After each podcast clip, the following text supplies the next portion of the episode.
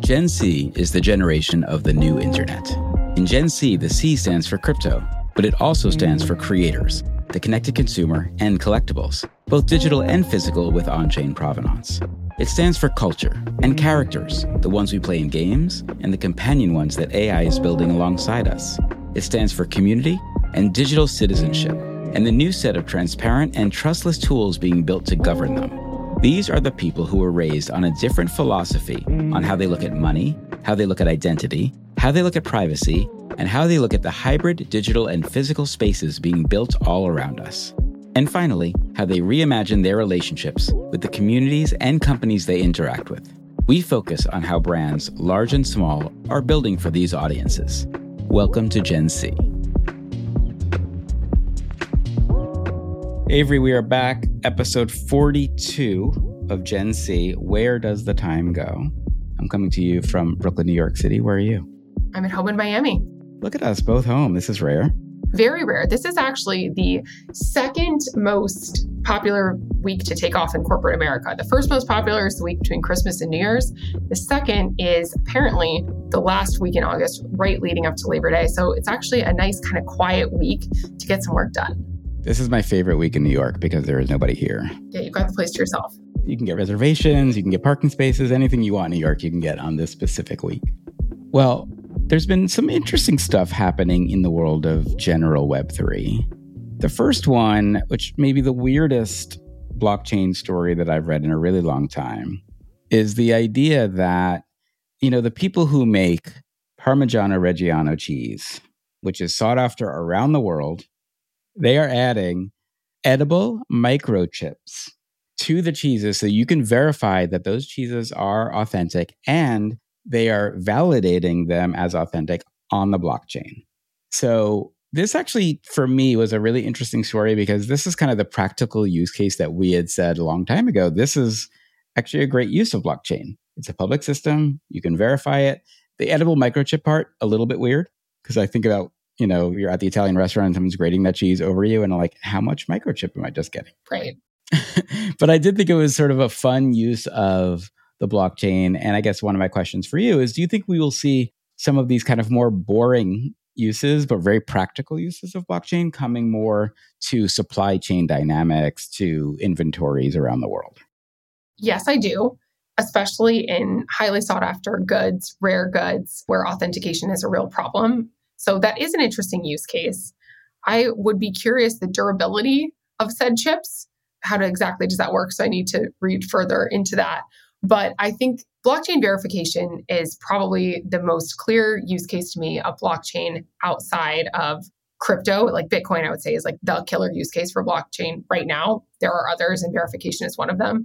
I don't know about Parmesan cheese verification being a large use case, it is rather niche. 100,000 wheels of cheese so far have been tagged. That is an impressive number. It really is. So let's closely follow that. Let's get in touch with these cheese folks. Maybe we can ask our dear friend Mags Kala, who spent a lot of time in that region this summer brushing up on her Italian. That's true. So I keep wondering about the folks who are worried that Bill Gates is tracking them, what it means to eat a microchip. I also love that you think that that is a case of practical innovation. it's totally a case of practical. Humanity's biggest problems Parmesan verification. I don't want to eat a fake Parmesan. I don't know about you. I don't want to overpay for my Parmesan. All right. So you're getting the faux Parmesan, and I will get the real one. And we'll see in the end who's happy. We're probably both happy, let's be honest. We'll both be happy. Parmesan's delicious. Exactly. All right. Second story of the week that I thought was really fascinating, which really leans into kind of Web3 and the idea of the creator economy, is the fact that OnlyFans recorded their latest fiscal year $5.6 billion spent on OnlyFans, up 16% year over year. And the owner of OnlyFans paid himself almost $400 million in a bonus. This to me is one, just honestly, an unbelievable bullish case for the creator economy, but it does make me wonder kind of the long term opportunities that are seen in the OnlyFans universe. Like, what are your thoughts on the creator economy through this lens, though, of owning your own content, being involved in, you know, what is seen to be on the edges of content strategy but the fact that it's such a lucrative business. OnlyFans works. It is a business that works, and that $350 million bonus shows that. The CEO of OnlyFans, who's an Indian woman named Ami Gan, someone that I've admired, sort of her moves in her career, she actually just stepped down as a CEO last month in July of 2023. And, you know, they've experienced tremendous amount of growth pre-COVID, during COVID, of course, and even now. And I think it's a super bullish case for the creator economy. It's also a super bullish case for platforms who enable that for creators. I think the interesting friction that we see is creators want to own their audiences, but they don't want to own the infrastructure that goes alongside that. And, you know, the maintenance and the updates and the feature requests and all of that. So, I mean, creators go where audiences are and where the money is ultimately. And, you know, right now that's happening on OnlyFans. We also are seeing a lot of cross pollination stars from OnlyFans coming over to other platforms and kind of cross pollinating their fandom there. But uh, that is not a small bonus. Seems like he is doing just fine. And I hope Ami got some of that too. Absolutely. What is your thoughts, though, on the concept of these creator platforms? The thing about OnlyFans that we know is that they don't really deplatform people in the same ways that you might get deplatformed on Instagram if you happen to show a nipple or a bare butt. Yet. Yet, but they also tried to create some guidelines and they face a giant backlash from some folks. So I could understand that if there was some regulatory you know judgment that came down that said you're not allowed to have on a public internet service X, Y, and Z, then there may be a difference. But it's not like there's a lot of OnlyFans creators that are not in kind of the sex work industry, as opposed to like Patreon, where Patreon has some of that, but they also have a lot of folks who are really just pure creators. And I just wonder if you know, obviously it shows us a lot about our society, what content they are willing to pay for. And porn and sort of has always led the way in most ecom. In digital innovation forever. Right, exactly. But I do wonder about the opportunities that do arise for kind of the non adult set to utilize more platforms of these because it is an opportunity to create a direct relationship. I have to admit, I've actually never used OnlyFans as a consumer. I've only read about this. This is only an outsider's looking in perspective. I think it's a very heavily male audience. Um, what I do think is interesting, though, is they're clearly trying to broaden out the creators that are on their platform. From their executive team, they message things like, you know, we only succeed when creators succeed. It's their mission to make OnlyFans a platform of choice for a diverse range of creators and fans. So I think they're trying to broaden that out. I think they are trying to break away from that sort of just sex workers type of content. And I also see other platforms leaning into some of the features that made OnlyFans really popular. So it's something that we should continue to keep a close eye on. Maybe we should have one of them come on here. Obviously, listeners, we know that OnlyFans is a little bit controversial, but it is inarguable that this is a place that has a tremendous amount of creator and consumer attention. Absolutely. And surprise, Avery, I also do not have an OnlyFans account, either as a subscriber or as a content creator. So I too don't really understand the interest here. And for me, it's also like the fear of giving people my credit card. I don't know if you remember back in the day when all of those like adult sites were getting hacked and all their data was being leaked out to the world, but it just always seemed like a very scary place to be. That isn't even why. I'm just like have no reason to like go on OnlyFans. Like I don't even know what I would look at there. But I mean, maybe I should just to like see what it's like. Um, we can find a creator for you. It'll, I'm sure there's okay. a creator that I would be interested in or OnlyFans. Right. I just personally haven't spent any time as a user there, and I always try to not talk too much about apps that I haven't personally used. But it is unquestionably sweeping the entertainment industry. You know 16% year over year growth is not nothing especially in a large base. And i think they also continue to see success outside of just like their core us markets. Absolutely. All right avery the final story before we get to our amazing guest julie allen from howard hughes corporation.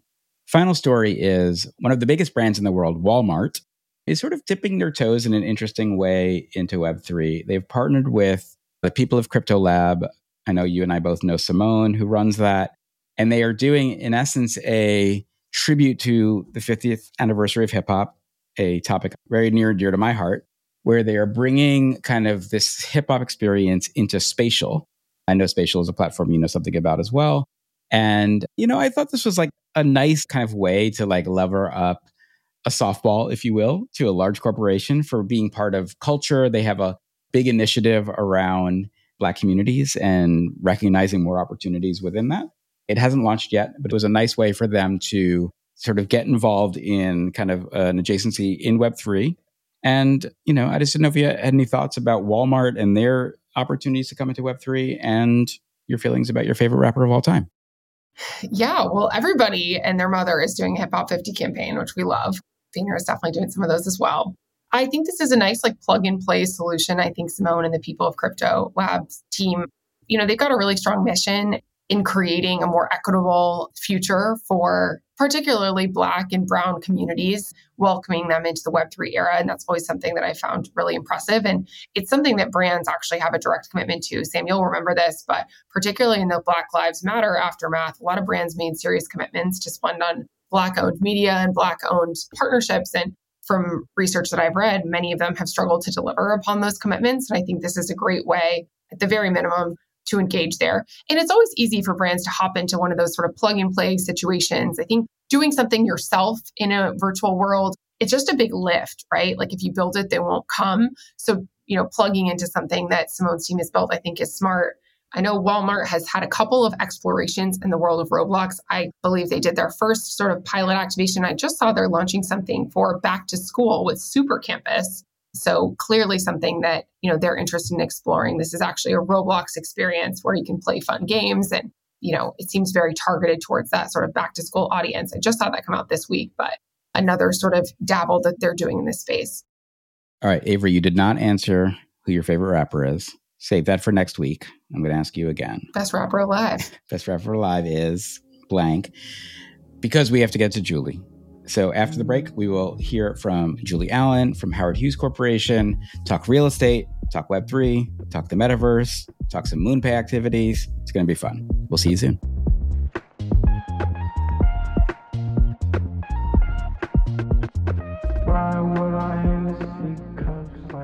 Welcome back, everyone. We are here with Julie Allen. Julie is the SVP Digital and Creative from Howard Hughes Corporation. She has had an amazing career as well prior to Howard Hughes, which we're going to get into. So, first off, Julie, welcome. Thank you very much. It's a pleasure to be here. Feel very honored to be invited onto the pod. We're very excited to have you. So, for our audience, who are you? What is the Howard Hughes Corporation for people who might not know? And then what's your personal crypto journey been before we talk about what you guys are doing at Howard Hughes? Okay, so I will start off by talking about my journey and how I ended up at Howard Hughes, which is a mixed use real estate developer.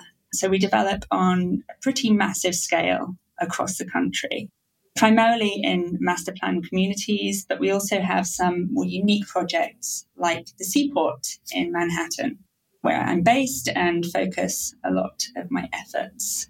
But to take it back to the beginning, I actually started off my career in media at the BBC in London, where my first job was actually recruiting audiences to come and watch tapings of TV shows. Now, that was super fun when it was a Madonna music special. But when you were trying to get people to come and watch a six hour taping of a lottery game show, it was pretty tough. However, from there, I realized that I wanted, well, I thought I wanted a role in TV production. So I would spend all of my free time, all of my vacation days working for free on shows that I wanted to get a full time gig on. But to be honest, it was a little bit of a, a thankless task and I didn't really get very far. And it was at that time I saw a job being advertised in what they called back then interactive entertainment, which we would now call digital.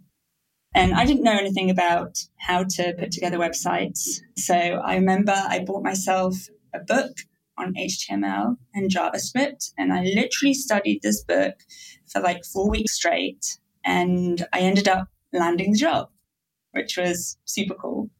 And my 23 year old energy was met with a lot more enthusiasm in this team, as back then digital was still the kind of like uncool sibling of TV, if you like.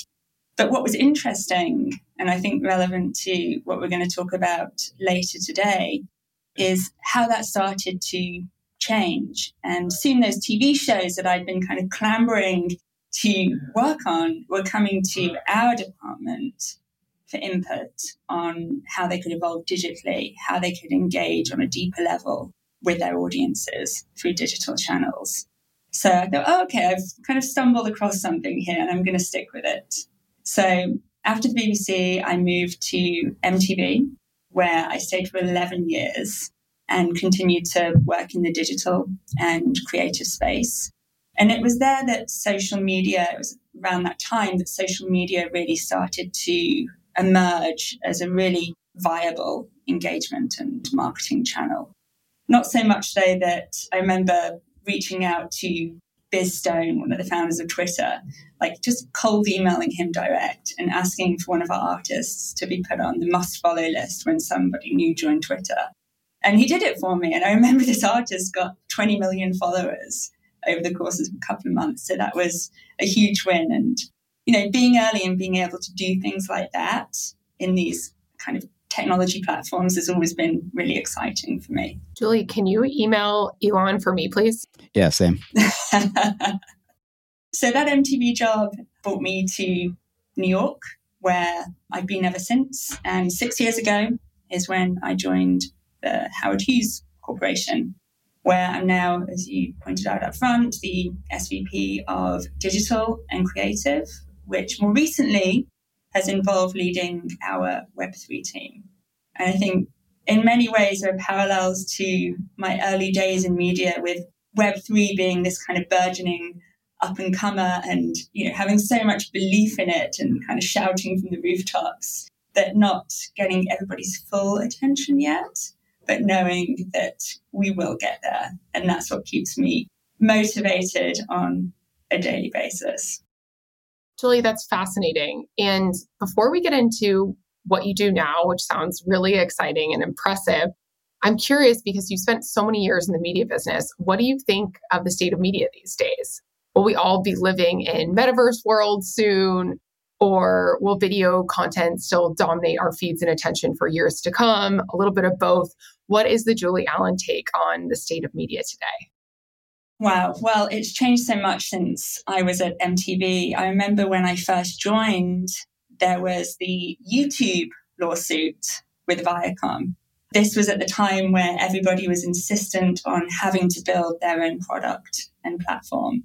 And I think we all quickly learned that it was a much better strategy to partner with these technology platforms as opposed to try and compete with them.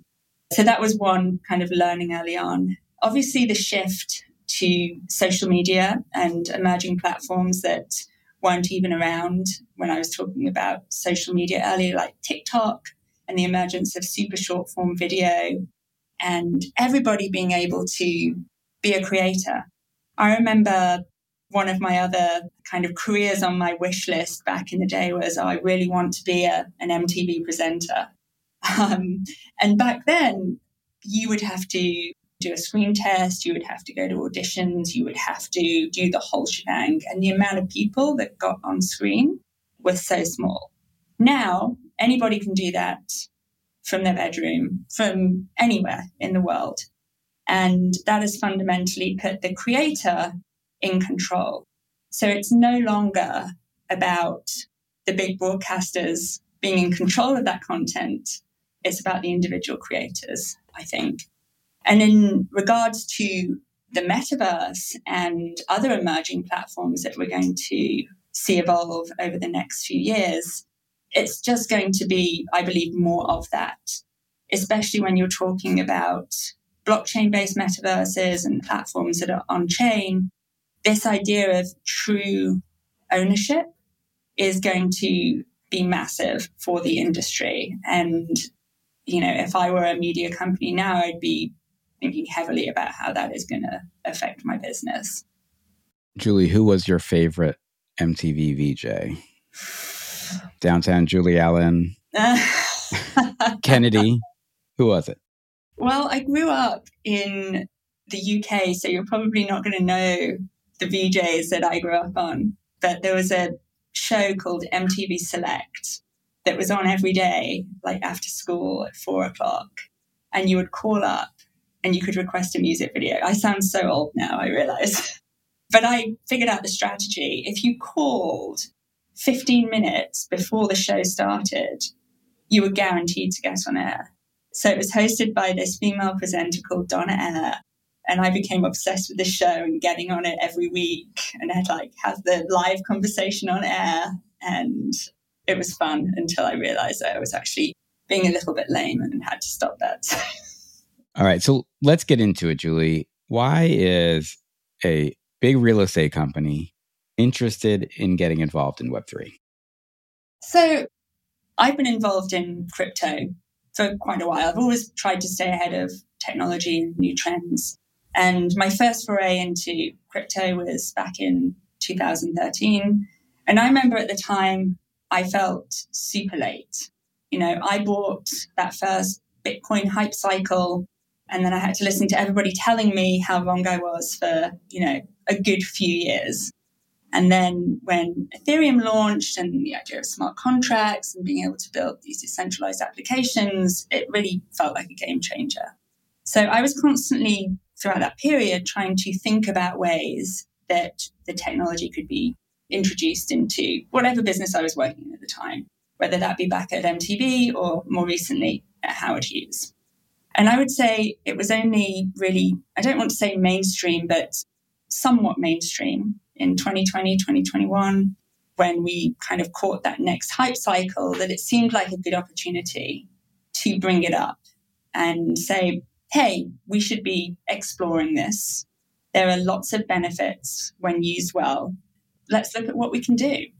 However, back then, the original idea and the most obvious idea was to look at metaverses. So, how could we replicate one of our neighborhoods in this kind of enhanced and fantastical way in a sandbox or a Decentraland? And I remember first pitching that and everybody was suitably intrigued by it. But they told me to spend six more months thinking about how we could really leverage this technology in a deeper way. And that was quite honestly the best thing that could have happened because across those six months, the industry evolved so much. You know, we saw a real shift in how people were engaging with the metaverse. The kind of bubble was kind of slowly deflating at that point. And we ultimately decided upon a different direction, which was how could we leverage this sweet spot being a real estate developer at the intersection of digital and physical and use the technology to layer on top of physical assets to ultimately create enhanced experiences for people that are visiting our destinations. Of course, we have a lot of assets and we wanted to hone in and start with a relatively small scale experiment. And I know Seaport in Lower Manhattan may not seem that small, but compared to, you know, a 23,000 acre development in Texas, it felt somewhat more manageable.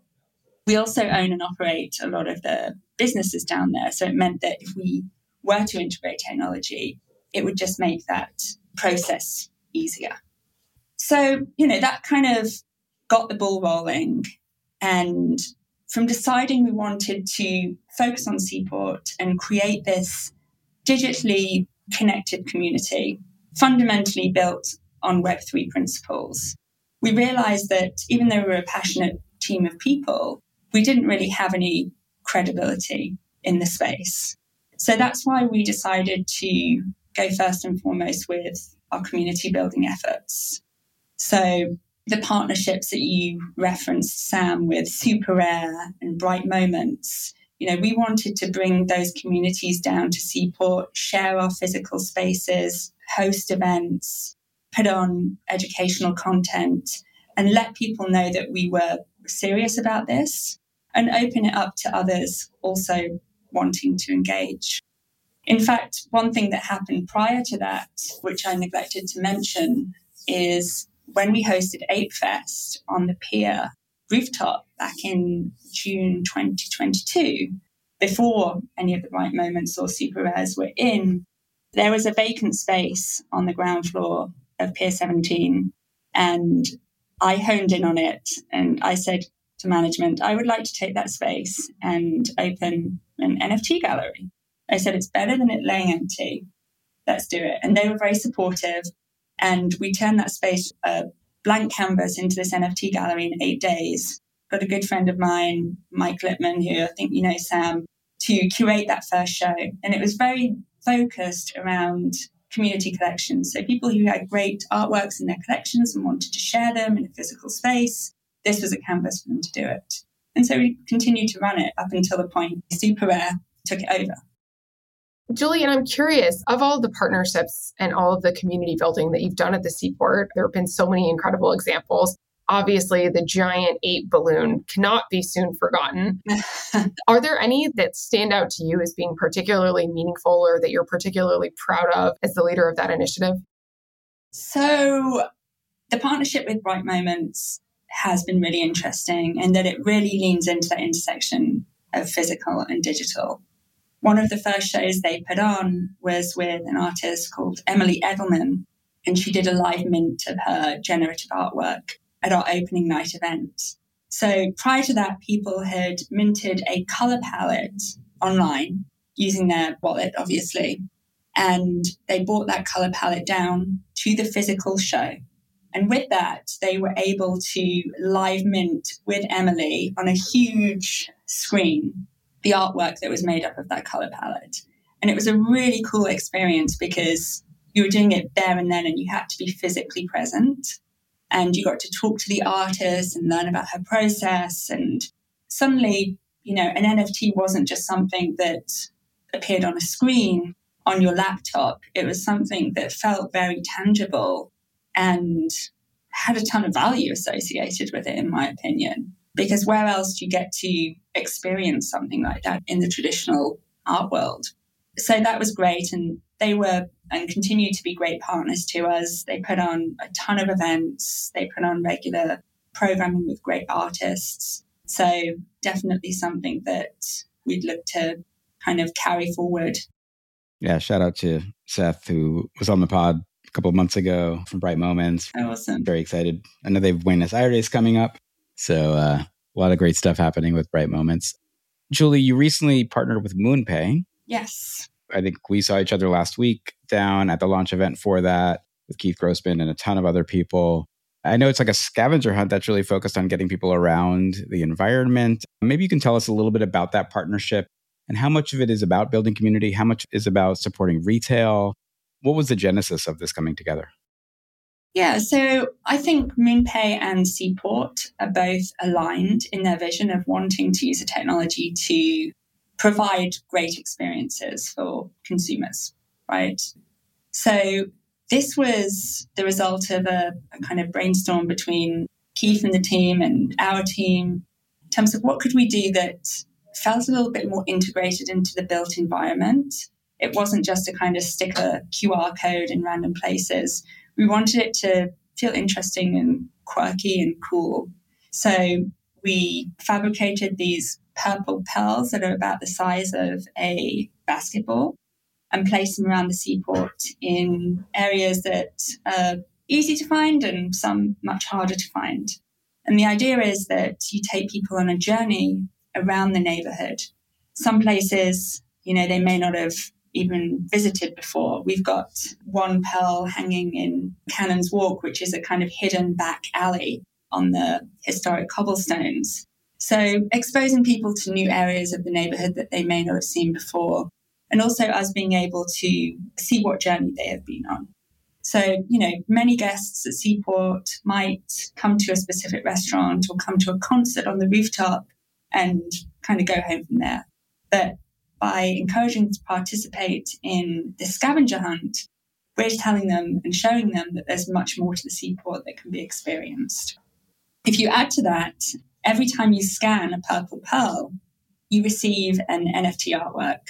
And we wanted to make this artwork something that was really fun and, in my opinion, highly collectible. So we chose kind of iconic New York objects. We had an artist called Joanna Croft do the artwork for us. And they're kind of really fun and irreverent. You've got like the New York pigeon, which is called the city dove. You've got an anchor. You've got a slice of pizza. And the idea is that people want to collect this full set. And obviously, unlike other scavenger hunts that aren't on chain, you can then trade those NFTs on the open market if you so wish. Additionally, if you scan all 10 and do the full set, you're entered into a prize draw to win VIP Seaport experiences. So that might be a VIP concert experience or a dining experience at Tin Building. Are all the pieces of art purple? They are. They are. We did that as a nod to MoonPay. Yes, I get that. So the purple pearls, the purple art, it's a purple seaport experience, which is pretty cool. Yeah, yeah, I would say so. I love it. I mean, I love purple. Purple's like a trending color, I think. This was the summer of lavender. was it really? I didn't know that. It was. I literally have multiple new items that are lavender. I just learned it's the summer of lavender. Julie, as someone who's definitely spent some time building and designing IRL experiences, I still have yet to see a digital experience that really compares to being in person. The magic of being at the seaport, you just talked about the cobblestones, the purple pearls, like the dinner there, all of that great stuff. And your company is literally in the business of creating these spaces in the real world. What is it about being together that is so dramatically different in real life versus virtually? And do you see that we might be the last generation that thinks that? That's a good question. Even though Sam's a lot older than me. We're not the same generation. I'm kidding. Well, I'm probably more Sam's generation. So I don't know how old either of you are, but um, you know, we grew up on in-person interactions. You know, when I was a teenager, I was still, and this is really showing my age now, I would have to go to a payphone to call my friend or like a crush who I wanted to like get on the phone. So when I think about how far we've come in that respect, you know, it always blows my mind that the iPhone only came out in 2007. Like, how is this thing that is so integral to our everyday lives only been around for that short period of time? Julie, someone was paging you at some point like the late 90s, or you had a Blackberry. I did have a Blackberry, but not a pager. But our previous guest was actually telling us the story last week about him remembering getting his first phone at his house in India and how he had to wait for seven years. Wow. To get a landline. Yeah. Yeah. Like recently. So it is crazy how fast the world has evolved and communication has evolved.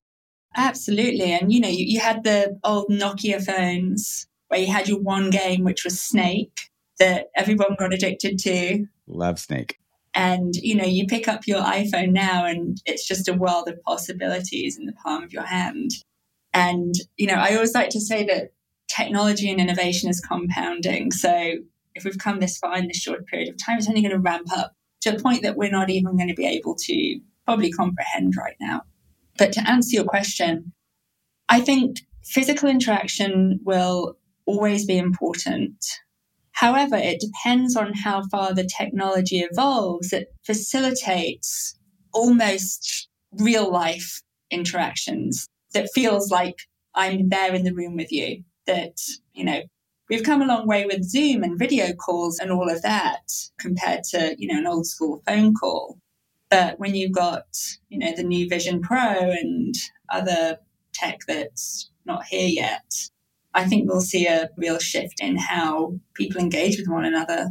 We can even go back to the story of, you know, how social media blew up so quickly. Who'd have thought that people would be so obsessed with watching 15 second videos of people dancing with their kitchen mop, doing a dance, you know? So with each generation comes change, and I think it's just a, a natural evolution. I hope, though, for the sake of humanity, that there remains some physical component to it and it's not just all kind of in the metaverse or kind of virtual reality. But Julie, let's pull on that a little bit because you are part of a real estate company. And I remember trying to think, I think it was last New Year's Eve, I wrote a piece where I spent New Year's Eve in Decentraland with another large real estate company that owned Times Square or one Times Square. And they had been talking about they were foreseeing a future where retail leases came with a metaverse companion in their building and residential opportunities came with a space that you could hang out with in virtual worlds.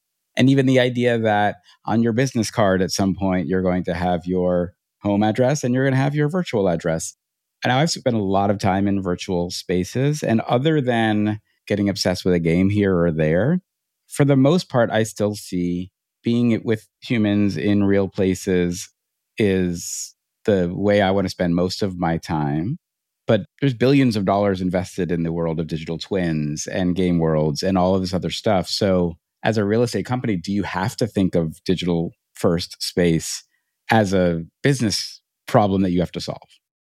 You know, I think you can look at a digital twin as something quite separate from a metaverse. So, with a digital twin, if you're looking at it from a I want to lease this building perspective, right now you pay lots of money to have high quality renders of buildings done that aren't built yet.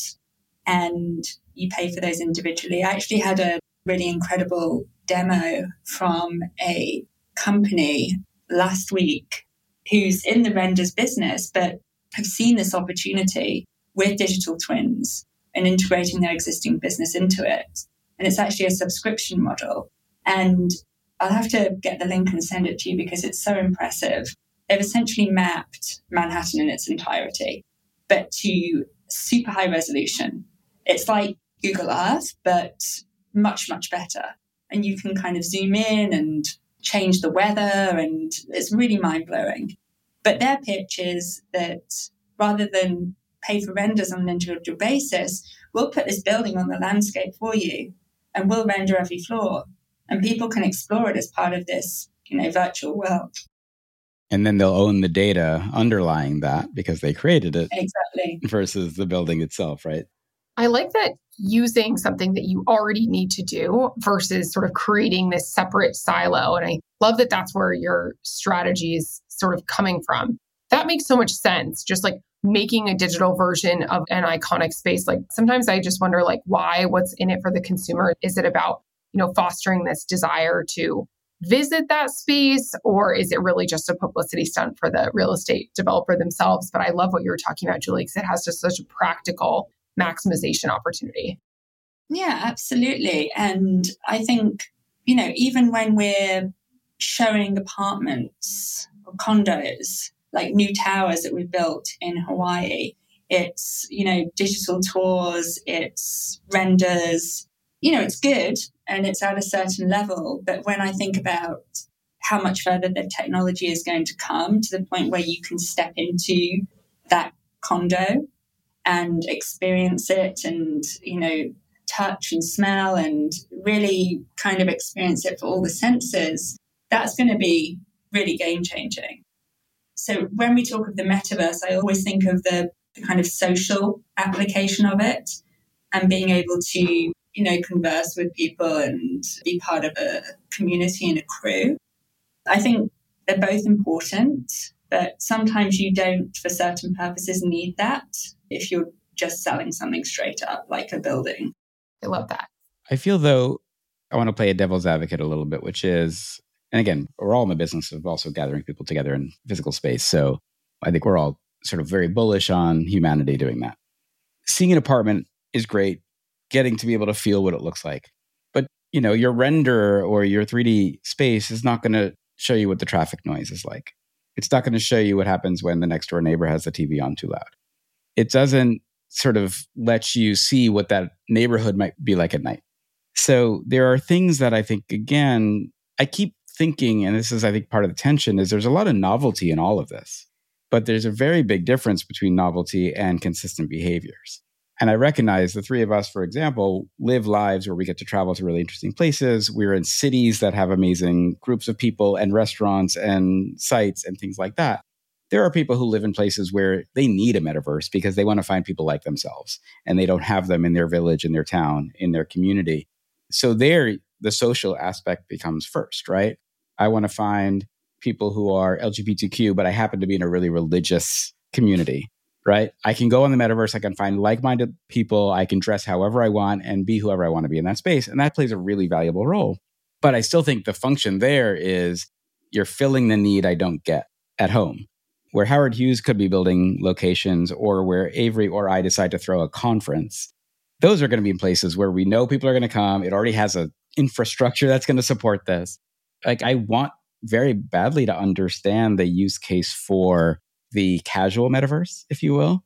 But I still think as people continually want to find ways to give someone a hug. And that's just harder to do. And I still haven't found anything that feels fun outside of the game and outside of the I can't find my people, so where are my people experiences.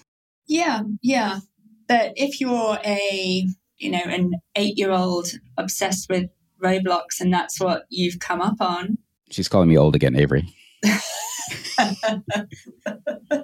that's that's your normal. And so it's going to be interesting to see how that generation does want to interact in the real world. I hope that it's at the same level that we do. But, you know, we've seen huge shifts across generations over the past, like, look at the last 100 years. Absolutely. It's incredible. So I think only time will tell. And along with that, the evolution of the technology might blow our minds beyond what we can even imagine right now. And I'd be like, okay, so this is what it was all about.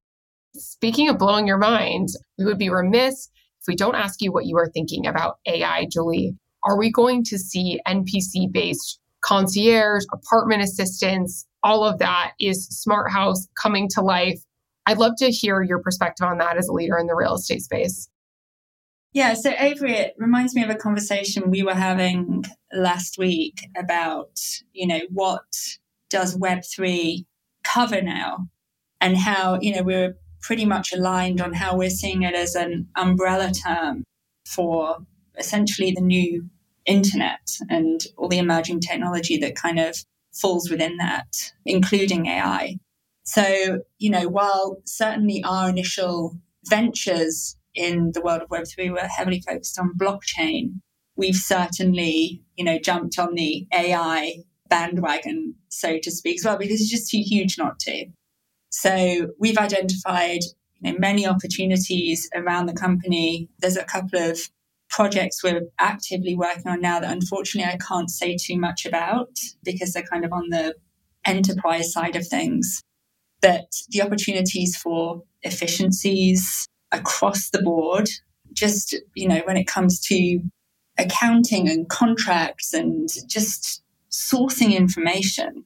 You know, there's such huge amounts of information within organizations, and often finding the right piece of information can be quite cumbersome. So, how can we build, you know, models that allow us to access that information at a flash as opposed to, you know, hours spent searching? So I think, yeah, without a doubt, AI is here. I know some people are saying we need to kind of put the brakes on, which I guess I agree with to some extent, but you know, you kind of can't stop the train once it's left the station.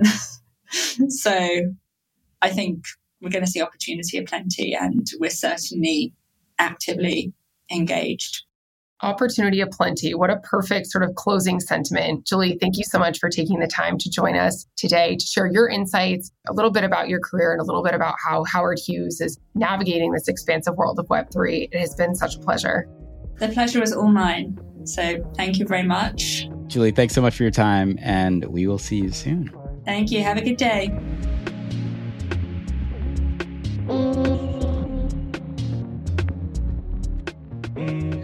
Avery, I'm so glad we got to have Julie on the pod. I know both you and I spent some time with her and her team, and they're really showing up for the Web3 community, at least here in New York City.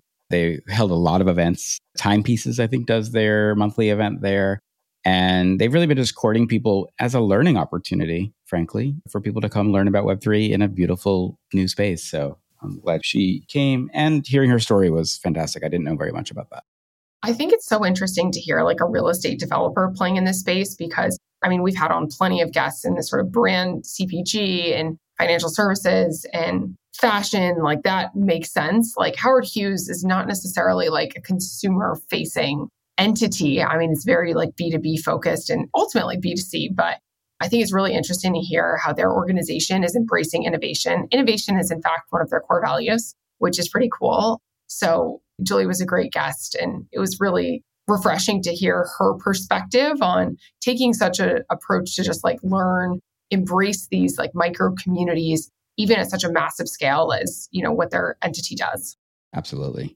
I'm very interested to see where these big real estate holding companies go in the future because we know that tokenization can be amazing for loyalty. We know that the metaverse could reimagine spatial sort of living. And how we bring that to life is going to happen where large entities need to be involved. And I think the practical example she gave of like, we spend a lot of money developing these 3D renders, let's put them somewhere, that just makes all the sense in the world to me because that's something that they have that has a very clear utility and purpose. It's not, you know, about a stunt or something silly and speculative. It's just about something that is ultimately useful to consumers. So I like that's where she went with it. I like this lens of like practical innovation versus like futurist. So that's probably why I vibe with Julie. But she was a great guest, our first real estate guest. Fun to hear her take and also her take on how, you know, they spent six months just kind of listening and then decided to activate, which is also impressive. And Gen C fam, if you are in the Seaport area, please go check out their activation right now. Go scan those purple pearls and collect all 10 of those assets from the scavenger hunt. If I was in New York this week, I would definitely do it. I'll do it for you. Just give me your phone. Please. Avery. Yeah, send it to me. send you a seed phrase. All right. With that, let's wrap up. Avery, another amazing episode. So great to see you. Have an amazing week. And thanks for listening, everyone. Thank you, Gen C. See y'all next week.